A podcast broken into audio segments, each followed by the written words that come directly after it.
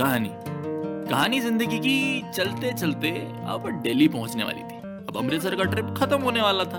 और लास्ट दिन का जो शेड्यूल होता था ना, वो लिटरली मेरा फेवरेट होता था यार। क्योंकि उसमें मैं अपनी बुआ जान से मिलता था। उनका नाम है मीनू बुआ। वही जो पहले पॉडकास्ट पर आई थी, वही। और उनके पति Dev I mean Jeelu uncle. I mean उनके शोहर। और हाँ यार, पता नहीं मैं उनको जीलू अंकल क्यों बुलाता? मैं उनको उनके नाम से नहीं बुलाता, मैं उनको फूफा जी नहीं बुलाता। बस जीलू अंकल चलते आ रहा है।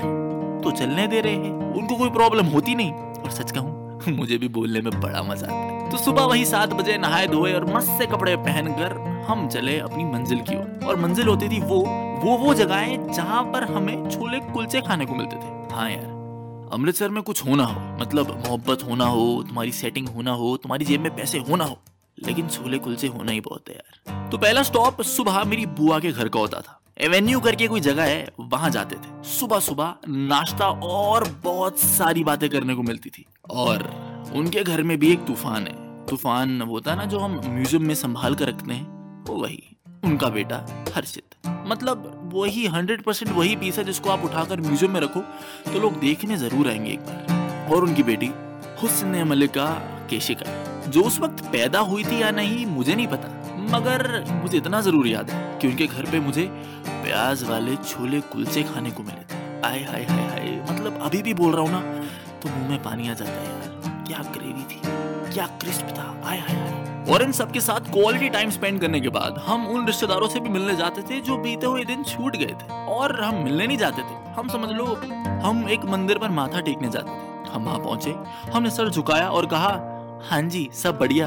और वहाँ से गायब। क्योंकि शाम को साढ़े छह बजे की हमें अमृतसर हावड़ा एक्सप्रेस पकड़नी होती थी। क्योंकि आज अमृतसर का आखिरी दिन था और उसके बाद हम जा रहे थे दिल्ली। और 99.9 परसेंट यही होता था कि लास्ट डेस्टिनेशन ना मेरी हमेशा बुआ की होती थी, क्योंकि यार वो जाने नहीं देते थे। और फिर वही हमें अपने घर से स्टेशन छोड़ते थे और जब तक ट्रेन नहीं चलती थी, वो वहाँ से हिलते नहीं थे। तो जी मैंने और मेरे परिवार ने साढ़े छह की ट्रेन पकड़ी अमृतसर हावड़ा एक्सप्रेस और सीधा सुबह सुबह दिल्ली।